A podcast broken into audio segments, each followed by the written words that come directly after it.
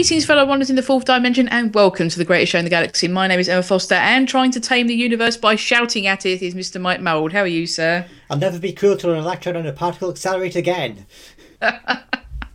Oh man, I'm going to have words about the baffle gab in this episode. And so, in this one, we're going to be talking about the Pirate Planet, the next instalment of the Key to Time saga. Um, so, Mike, would you like to kick us off as we traditionally do here on this show? Uh, will you read the back of the box? I'll put it away, but I'll uh, I'll quickly read. I'll read the synopsis from the TARDIS wiki. Yeah? That's good enough. Yeah, that do. The Doctor and Romana learn the second segment of the key to time is on the planet Calufrax. Yet they arrive on a planet called Zanak, which has been hollowed out and fitted with hyperspace engines, allowing its insane half-robot captain to materialize around smaller planets and plunder the resources. yep, and that's about it, really. Yeah. Um, do you know what? I watched. I, I'm going to start off, and I feel like I'm the, the internet knives are going to come out for me when I say this. Don't really like it. I'm the same. Really? Okay. Yeah. I, I don't. Well, here's the thing. It's not bad, no, no, not at all. but watching it following on from the Ribos operation, it's just not as good. No, it's not. No. Um, for me, I think something that came home to me while I was watching it today. Episode one is almost entirely unnecessary. Hmm. Literally, if you're pushed for time, you could skip episode one and just watch two, three, and four, Yeah. and you would pick it up fine. Mm-hmm. I mean, as long as you know they're looking for the key to time, yeah. Exactly. I mean, that's pretty much it. It doesn't really, as I say, the story No, restart yeah, to episode two. Yeah, it doesn't. Yeah, it's it's very weird. Hmm. It's very weird. I think it's very weird. I think because um, I think we should talk about the biggest, the one of the most, uh, the most um, well-known facts about the Pirate Planet is it was his first go of uh, Douglas Adams at writing TV. Yeah. Can you tell? Yeah, mm, a bit. Yeah, I mean the um the the main special feature, the documentary on the DVD, so like does go into this like he had zero experience writing for television and you know for a man whose brains like went in several different directions at once when he had an idea, you know, it's it's very sort of obvious that mm. it's not it's not his finest work. And I think also at the time he was working on Hitchhiker's Guide to the Galaxy. Oh, I think there's a bit of bleeding in, Oh yeah. like you know these sort of things with like ooh words, which are in the great mm-hmm. in, in Hitchhikers a lot, and it, it, you can see that it, it's kind of soaked into this script. I feel. Yeah, well, I mean, the um, the line from the Doctor I said at the top of the show is also got uh, showed up in uh, Hitchhiker's Guide to the Galaxy. I can't remember what it was in that because it ended No. up being slurred because you know Ford and Arthur were jumping into hyperspace. So it, and it's and of course like in Hitchhiker's Guide, it's remarkably like being drunk, you know. So this end up like sounding like really slurred and stuff. So you know, but it's you, you can tell it's the same line.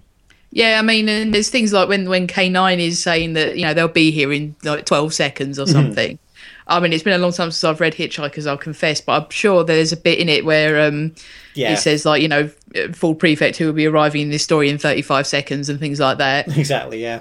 Um, so yeah, there is definitely a bit of well, quite a lot of backs and forwards, I think. And like I say, I think that the ex- his inexperience with pacing a show, mm-hmm.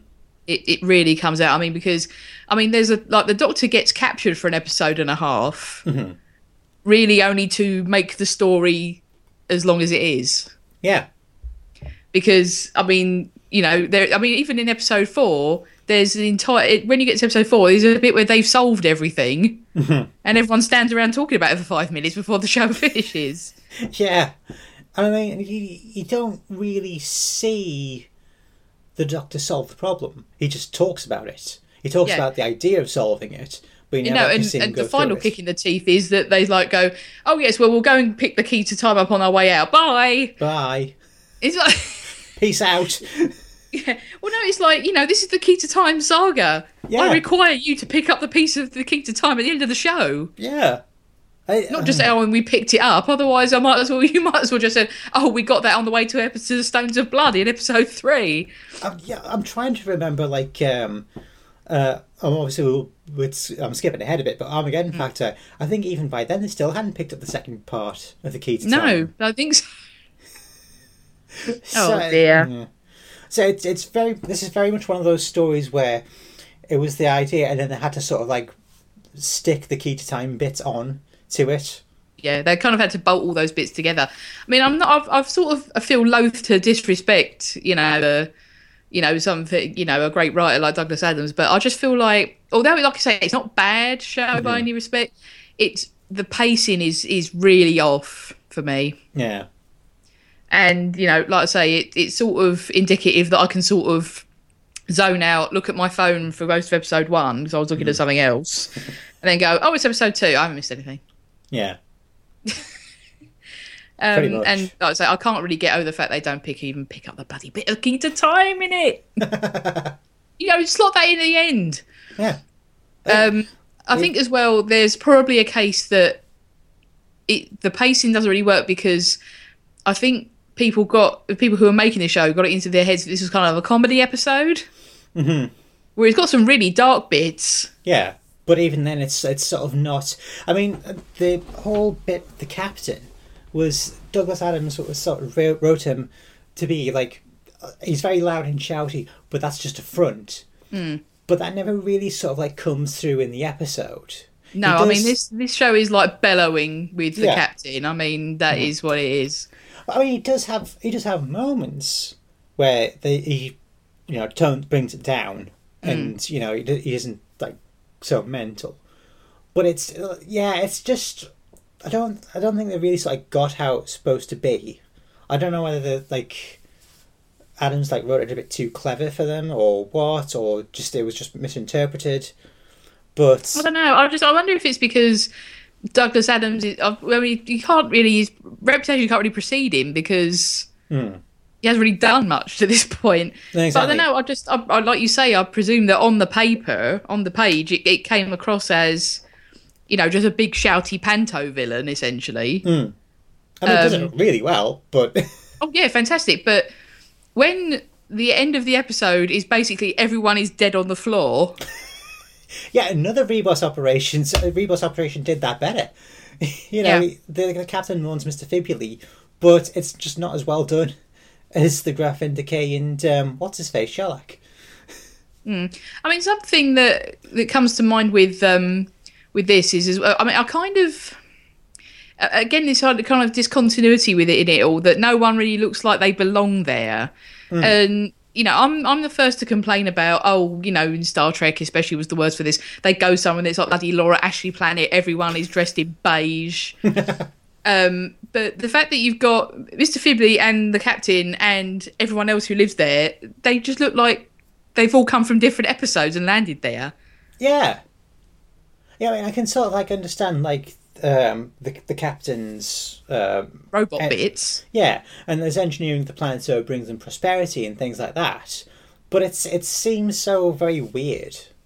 You Yeah, know, I mean, especially and, got like- Mr. Fibby kind of creeping around with his like, you know, his his cool 1970s sunglasses on that he's wearing indoors all the time.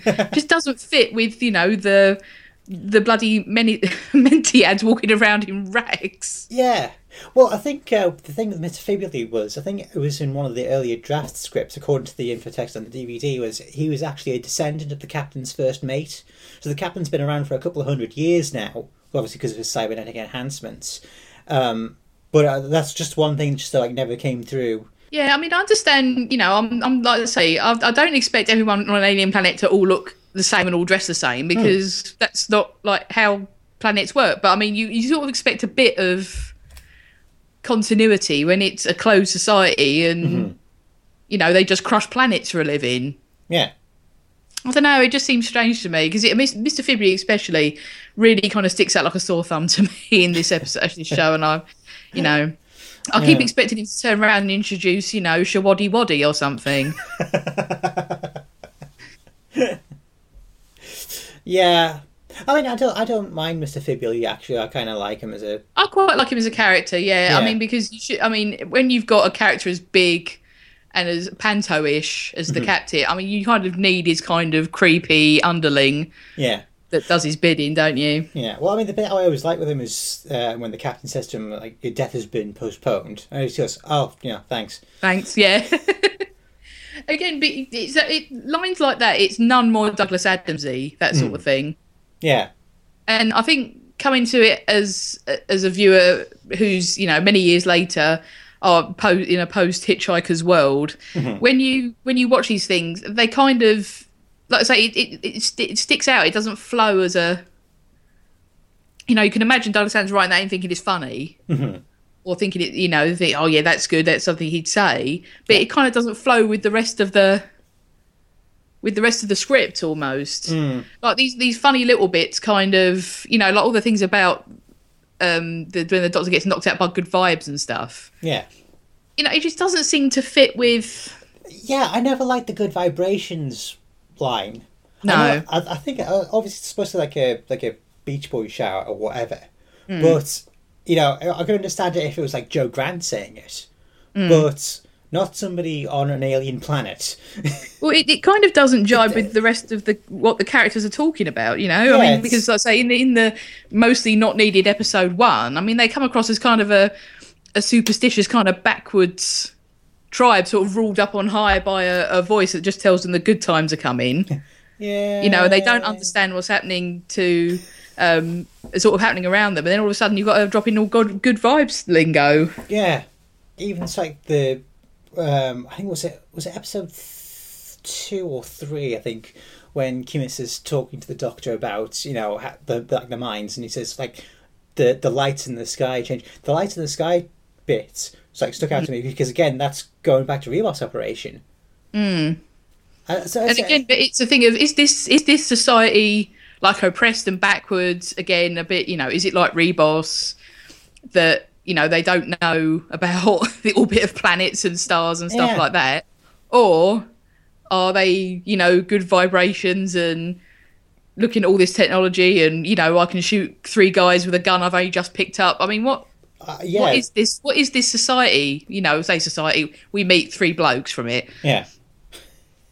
Yeah, and it's it's it's really bizarre. It's it's never really sort of clear as to. I mean, you, you've got like you know Kimus and Mula who are sort of like the more like free thinking members, but even even so like that's not very sort of obviously. I mean, Balaton, his character's just there to like stand around and wring his hands and go, "Oh no." And like with the with the Mentiads, I mean, I sort of you know I, I sort of understand this whole idea that when I mean something that Doctor Who just kind of has always done, and no one really argues about it. This whole idea that psychic energy is a thing Yeah. that exists is just as much as any other type of energy. Um, and you know the Mentiads are kind of like, whoa, this is what's happening, you know, but. You can't tell me in a society that's got that is fine with flying cars yeah. that no one really knows about you know ESP or anything like that. Yeah, it's it's very odd. It is very strange. I mean, these are sort of this is a you know I think I feel like I'm sort of banging on you know kind of a, a quite a minor point, but uh, for me it kind of when you're sitting and watching this, probably all as it probably doesn't help watching it as one big lump. But when you watch this, it, it kind of things like that just got to go, eh, eh, and it kind of like pulls the handbrake up and changes the way that your sort of your mind is when you're watching this story, and then all of a sudden it sort of pulls the handbrake up and does it again, mm-hmm. and it's difficult to watch this, you know, and watch it and sort of have the story flow logically. It just sort of it, it, something that, that we sort of level at RTD a lot. That he's tremendous at writing scenes, can't write a pulse episode. Yeah. It sort of feels a bit like the same thing here. Mm. You know that bit with the you know that travelator thing that they've got. Yeah. I feel like they would solely put it in for that gag where the guys fly off the end of it into the wall. Yeah. I mean, it's a good gag. But Oh, it's a great gag, but it's solely there for that. yeah, exactly. Yeah, it, it's uh, it's like bits looking for a cohesive whole.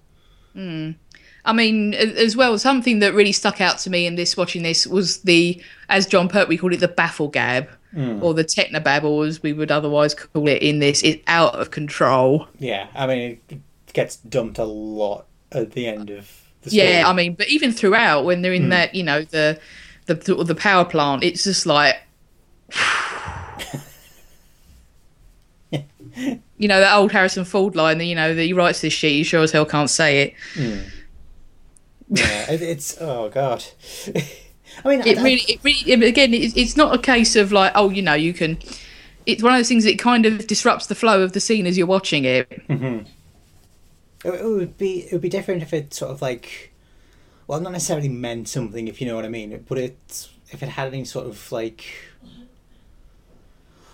it's it's it's hard to like. Cause I mean, I'm I'm trying to like draw, draw a parallel with Star Trek, Yeah. you know, and that has a lot of Bafflegab in it. But Yeah, but when to a point when you watch that, mm-hmm. you kind if you've been watching Star Trek for a while, you kind of know like if Geordi's bubbling on about the warp engines, mm-hmm. you basically know what a warp engine is, Yeah. and because you basically know. You basically, in the conceit of the show, you basically know how it works. Mm-hmm. If you're saying the warp engine's overloaded because blah blah blah blah blah blah blah, you go, okay, well the warp engine is knackered, then we're in trouble until he fixes it. But with this, because it's all like it's so isolated to this story, yeah, it just it, you couldn't care less because you know you you haven't really got any context for it. Mm, yeah, so it just comes across as this bleh. Yeah, um something else so again saying Timothy Douglas Ad- Adamsy I don't know how to really take it. You, we've got to talk about the polyphase Avatron which I Um, feel like was included just to shut Tom Baker up Hmm. because this is this is sort of the dawn of his uh, his real kind of campaign to not have a companion, Hmm. and there was this whole thing about he could equally do it with a cabbage on his shoulder. yeah. So, welcome the Polyphase Avatron, Yeah, which it's- basically to me looks like a Boba Fett helmet on a load of garbage. Yeah, it's um, it's weird, and it sort of kills with its own electronic bird poo or something. I, Something like that. Yeah. I- um, but I mean, I do like the idea of it having a brawl with K nine. yeah. There's something about that that's pretty good. I mean, it, it's a shame you don't get to see more of it, but then again, you can't see more of it because they're both so limited in their technology. You know, there's this whole big thing about, oh, look, K9 can move its head up and down. Mm. Amazing. but I think that it, it, it, it's, I mean, 'cause I was just flipping through, um, you know, a few of my books and sort of doing a bit of research about this. That apparently they sort of very definitely destroyed it at the end of the episode, so Tom Baker couldn't campaign to keep it. Yeah. And then Because you know apparently the would. prop ended up in the skip. Oh. It's like, no, don't let him have it. Get rid of it. Oh man. um, what do you make of Romana in this one? Um, still very good actually. I do. Oh, yes, actually, yeah, yeah. very- yeah. Um, I like I like the fact that she's the one who manages to get uh, talking to the, the locals and things, and um, it, it also also it's a, a nice sort of prelude to um, Time of Angels when you have River piloting the TARDIS, and she does a much better job of it than the, doc- than the Doctor does. Yeah. Um, I think it's quite cool that we've sort of moved past the oh, the, you know, she's new in the TARDIS stuff quite quickly. Mm-hmm. Because I mean, the- you know, she's held up by guys with guns in this, and just goes, oh, okay, and, you know, Yeah, just goes with it, and she's fine with it. So Yeah, it's um, she's definitely not as like haughty as she was. Well, she still is, but not as much as she was in Ribos Operation. no, not as it's not as um, sort of like her only character note, which I think you could probably accuse her of in Ribos. Yeah, I mean, sort of like the bit where she's just like snarks at the the guard, you know, and, Yeah. she says, "Well, I did come with the doctor," and he says, "Who's the?" And she's like, "Oh, well, don't tell me, doctor's forbidden as well." Yeah, I mean, she's obviously. I mean, I do sort of get the impression that maybe the Doctor and Iran have been knocking around for a bit, Hmm. sort of in between the two episodes that we did between this and Ribos, because sort of the the level of comfort between them and sort of how Romana's character is sort of implies that this isn't like it happened yet, like Ribos happened yesterday, Hmm. and now we're doing this. Yeah. Um, so with all, th- all this as well, um, like the the sets and stuff in this, They're not. I mean, the location stuff's great. yeah. Um, the sets, uh, yeah, I, I think the only reason why it's sti- I sort of mention it is because you it's sort of like you know the, the difference between the set and outside is quite marked. Because the outside stuff like you say looks good. And like when they go into the plate the, the engine which is actually a nuclear power plant apparently Yeah. um you know it because it's all like of it's actually industrial. And it's like properly being used for industrial purposes like an engine room would be. Yeah. It, it looks so much i mean the other stuff is like we're on a set. And this is all pretend whereas this is outside. And you know it's it's one of the more jarring Yeah. episodes of that because as well the film quality is different 'cause it's film and video Yeah, film I was- outside video in. So it's quite much different yeah. Yeah, that's that's always a big sort of hang up with me with Doctor Who is when they Hmm. used to switch between film and video because the difference is like night and day. I mean, even though even on a DVD that I'm watching on a Blu-ray player, you know, it's yeah it's like well, you can It- tell. there's only so much that can do to help it Yeah, yeah. I Um, think the I think this like the interior sets, especially like the bridge, could have done with being a little bit more industrial. I mean, yes, there's lots of like knobs and dials and fiddly things, mm. and that's all cool. Um, but I don't know. It, it, there should be. I know. Feel like you want a bit more yeah, and it's kind of like weird looking at like, you know how the the Naxians are like very prosperous supposedly, but sort of like the uh, the exterior models of the houses sort of like wouldn't look out of place in Mos Eisley. Do you know what I mean? It's like yeah exactly it should look a little bit flashier than it is somehow. But Well, then I mean, again, you know, if you blinked and missed it, you feel like you'd be watching Castrovalva. It's that same, you know, like you say in Mos Eisley. It's just kind of sand-coloured hoop, ar- you know, arches, Hmm. and that's it. yeah. You know, where apparently about six people live. Oh, the crowd scene's great, isn't it? Yay! um, Tom Baker in this. Mm, Uh, that's how I can really say. I mean, he's not bad in this. yeah.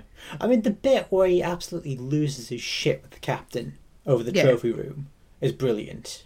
Yeah, that's great. Um, but then he's And sort of kind like, of, kind of a rare, kind of a rare outburst of anger from him. Actually, yeah, it's not something he ever did, did very did, not something he did very much. Um, No. apart from maybe Seeds of Doom. Mm. You know, when it's like Scorby, Scorby. it's like holy shit, dude. Hell, where'd that come from? Yeah. Yeah. Um, Um, but then he sort of like undermines it by doing his little Vogue thing. Yeah, I mean that's I mean something that will be that we, we when we ever in, if we ever talk about sort of his late sort of season 17 18 work something that happens all the time but it's something to ha- starting to happen now Yeah.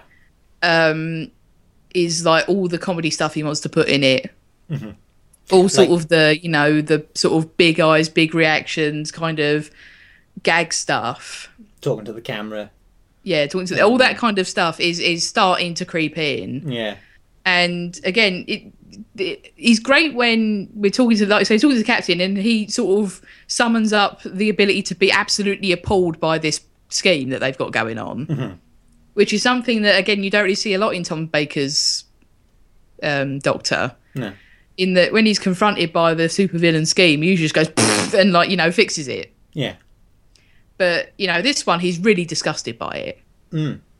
and that does come across in the you know when he's um talking to the captain and stuff like that Yeah. and when it it sort of revealed that we're going to go off to earth and crush earth Mhm. i mean he the panic that come that he's obviously experiencing or the worry he's experiencing about that happening Yeah. It's it's palpable, as well. It should be because you know the. it seems doctors- quite genuine Yeah. you know and this whole thing that we're going to have to go off in the TARDIS, you know and you have to go and do this tremendously yeah i mean but it, what i'm saying is he's, he's that when he's when he's doing that 'cause usually with tom baker's doctor it doesn't seem like a big deal because it's tom baker doing it and it's because Mm-hmm. Yeah. his his manner you sort of just go okay well it'll be fine Yeah. but in this one it's like oh my god this is like some this is some serious shit and it may not work and all this sort of thing Mm. So you know I've you've got to you got to say that that's good stuff from him. But yeah, I mean as well the the Douglas Adams script mm-hmm. plays right up to those Yeah. sort of aspects of that Tom Baker is is putting in kind of unwarranted to anyone else. Mm-hmm.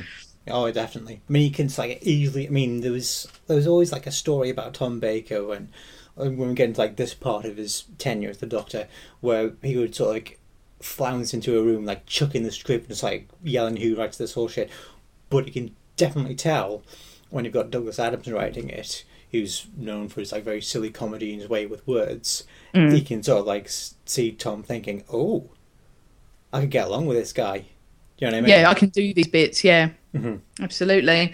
And how much that I, th- I, I, I don't feel. I don't know if it's because I'm in, you know, in a bit of a sourpuss mood or something like that, or you know, because of recent geopolitical events. Um, but this one, you know, usually I'm I'm down for a silly script, or you know, I, I, will- I will give. I mean, people go back listen to any of our other reviews of of recent stuff or other stuff. I will give silly stuff quite a lot of rope. Mhm. But this one, you, you just didn't. I just didn't. It didn't vibe with me for some reason. Yeah. Yeah, I don't know. Again, I don't know whether it's just Douglas Adams, you know, being a new boy. Mm. I think it might be that. Because, I mean, like, I remember the comedy in City of Death being a lot better. I mean, we'll, Yeah. we'll visit City of Death in due course, and then we'll probably, you know, see how that how it holds up. Well, it will be. I mean, I watched it recently, and it just it turns into a quote fest Yeah. because you just you end up. So I do. You end up saying to Chuck, "Oh, you know, I love you, so violent," and all this sort of thing. And you end up singing, "Oh, running through Paris, running through Paris" with the music, and Yeah. yes, it's a lovely time. Mm-hmm. So, yeah, yeah. but this one, this one just doesn't seem to hold up for me. Yeah, it's it's strange because I think this is probably of the Key to Time series. This is probably one of the ones that gets brought up most. Yeah, possibly. Arguably, I mean, this and maybe Stones of Blood. Hmm. I think. I don't. I think it's just because of like the iconography of it, because the captain. You know, the Yeah. first thing if you ever say to it like a Doctor Who fan, you know, the pirate planet, they'll probably think of the captain Yeah, first absolutely. and foremost. Yeah, you know, and start shouting some uh, choice oaths at people. so, I mean, would this have been better if you know, talking about the captain, would would it have been you know maybe more ex- slightly more acceptable if maybe he was a bit if he turned down the volume a little bit if it was a bit more restrained. Yeah, I mean, I don't mind his sort of like his euphemisms and stuff because that's that's all. right. Again, it's it's all tying into like the the supposed idea that his bluster is just a cover for like to, you know, like shake off like Queen's Xanxia, Mm. um, like to, to sort of like disguise the fact that he's plotting against her. Um, but I mean, it just doesn't come like I think it needed more quiet bits. Also, I think the problem is, is this is the pirate planet, but he's literally the only pirate. Yeah. yeah. I mean, You know, he's the- I he's mean, brought to you by the letter R, but Yeah. He's mean, like no one else is. like I mean, these these guards are in like gimp masks and things, and Yeah, they they've come from like a Berlin fetish club. yeah, it's all very bizarre. It's very strange. Mm. I mean, I quite like the guards' outfits. I think they're quite effective and creepy. Uh-huh. Yeah, oh, yeah, But you know, appearing from a different story. yeah, Like we watch the bloody Horns of Nimon. They look like they're from the Horns of Nimon. yeah. I feel like if you're gonna if you're gonna pa- call it the Pirate Planet and you're gonna hmm. have the captain, just go the whole hog and make them all pirates. yeah, that would make much more sense. Like even even if like his his underlings aren't actually pirates, you know, hmm. have have him make them dress for the occasion. Do you know what I mean? Yeah, Dres for the occasion. Yeah. or you know, smash cut to the outside and they've got a big Jolly Roger stuck in the top of the planet. Well, why not? I mean, it's, there's there's not much um, subtlety going on with them, really, is there? you know, I, I feel I just I don't know. I sort of because if he's going to be Captain Hook, I want the Lost Boys. You know what yeah. I mean? do, you, do, you, do you think it's like it's it doesn't go far enough? No, it, exactly. I mean, it, it either doesn't go far enough or he's gone too far on his own. Yeah. It, You know what I needs- Yeah, he, he needs something to back it up, or Because basically you've got, you know, like you say, the Gimp Patrol, Yeah. a captain, a sort of sinister Servalan ripoff, and a lounge lizard from Top of the Pops. what are all these people doing in the same room? yeah. I mean, you could understand if like he was picking up people along the way. Yeah, if if they said, oh, you know, this is a refugee from such and such a place, we from some planet we crushed or whatever, we keep the most gimp fetish where fit if whoever can fit in the outfit we keep. Yeah, well, some, I don't know. it's. But I mean, I don't entirely hate this. no. I mean, I know it sounds like we're sort of we're cussing it hardcore, Yeah. but you know, it's uh, episode two and 3 Mhm. Pretty good stuff. Yeah. Episode two, especially, I really like. Mm-hmm. I, it's it's like I say, it's not bad. No, but it, you, you just, I, don't- mean, I don't know if it's because it's Douglas Adams as well and all the sort of historical baggage comes with him. You're just like, be better! Yeah. Mark Yeah. Gatiss syndrome, if you will. Mm. Um, yeah, I think. Also, I, I don't know whether I don't know how much this gets bigged up in amongst the fandom. Do you know what I mean? I don't know whether it's just sort of like this is the one that time that tends to stick out most, but when you watch it, it's not. You sort of like go, well, what's I don't get. I mean, it's enjoyable, but it's like. Um, I'm trying to think of like like everybody's like Blade Runner, for example. It's one of the most highly regarded science fiction movies going, and everybody's like bigged it up. When I watched it when it was broadcast on BBC Two a couple of years back, I finished watching it. I was like, "Well, that was a movie." yeah. Do you know what I mean? It's, Is, it's is so- it too, it, you know, is it like, okay, so it's Douglas Adams because it's this, mm. it's that, it's got all of these kind of, all this baggage with it. You sort of want it to be more than what it is. Mm.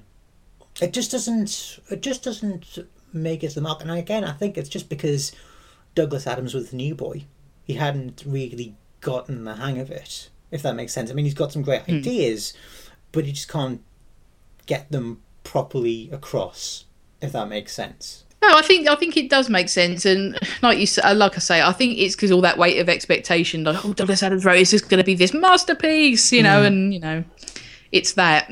yeah Again, not bad, but fine.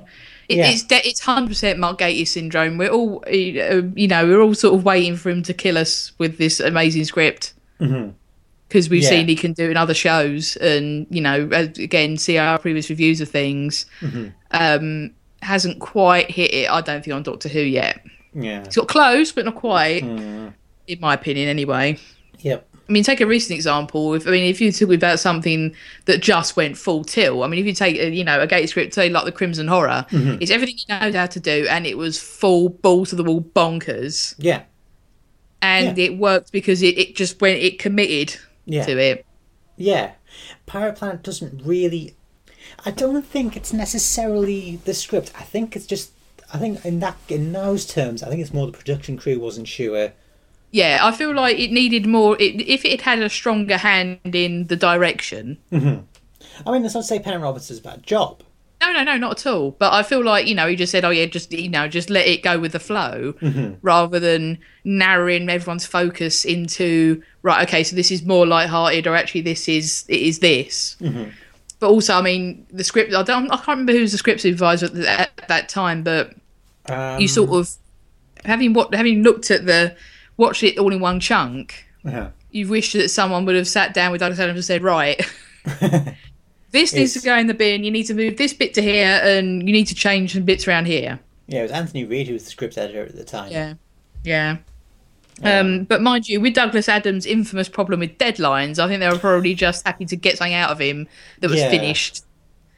Yeah, I mean that's another thing when um, it was talking uh, the documentary on the DVD was talking to his half brother, I think, and I think the guy who wrote his autobiography, like there was times where there was dead silence, and then you'd hear this like thunderous typing, and then there was this banshee like cursing when something doesn't work out, and then you like you play a record over and over and over again, and then you take that off and then play another record over and over and over again, and there was dead silence for a couple of hours, and then the thunder thunderous typing again, and then then there's, it's it's sort of like how does this guy get anything done?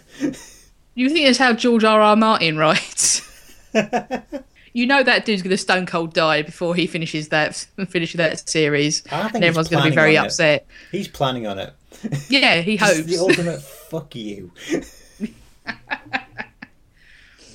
fuck you making me trying to finish this series. Yeah, fuck you for all fine suddenly realizing you liked it, and now I've got to finish all these books. Bastards. It was better, and only nerds liked it. When's the next one coming out? Fuck off. Never. Oi. Well then, is there anything else that you want to say about the Pirate Planet, or shall we call it a day there? Um, well, I think we can really call it a day because, uh, again, I, I kind of want to stress it's not bad. No, I would say definitely.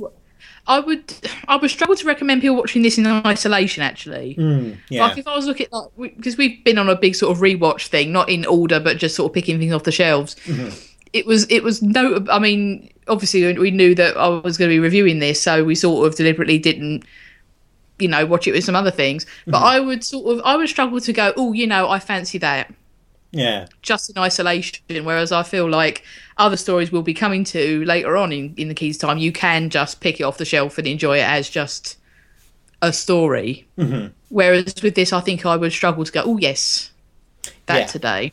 Yeah, yeah, I think that's I think that's a fair assessment. I mean, it's it's the sort of things like it's the sort of thing where you, it's like you remember liking it, and then when you watch it back, it's just sort of like, mm, it's still good, but it's not as good as you sort of like seem to think it was. Or it, it- that recent phenomenon where you find something on YouTube, then you're like, come here, come here, watch this, watch this, watch this, and it's not as funny. yeah, and you, the person who you've made watch it just looks at you like, you fucking idiot. yeah. So, with that being said, if you have any thoughts or opinions on the Pirate Planet, you can send them to us at greatestshow at simplysyndicated.com. We do have our Facebook page at facebook.com slash uh, greatest show podcast, and we do have our Twitter account at greatest show pod. Whilst you're on the Simply Syndicated network, do check out all the other great shows, including Making Sense with Richard Smith and uh, Ray Guns and Go Go Boots, Simply Syndicated Movie News, Take It or Leave It, etc., etc. Um, do please buy things from the store. That would be very nice if you. yeah, uh, we're gonna need, mind you, if you hang on for like another two days, you'll probably have to get it for like six cans of beans. The way that our economy's going at the moment. Yeah, probably. Um, but um, you know, also we do have our Patreon. We do have uh, PayPal. We also have Simply Everything, where for a uh, six pound per month subscription, you can sim- listen to simply everything the Simply Syndicate has ever done, including some exclusive shows such as say, Shaking Not Stirred and uh, the two Remote Patrol spin-offs, Oh Boy and Trust No One. Anyway, with that being said, thank you very much, Emma, Thank you, Mike. and we'll, t- we'll talk to you again next time.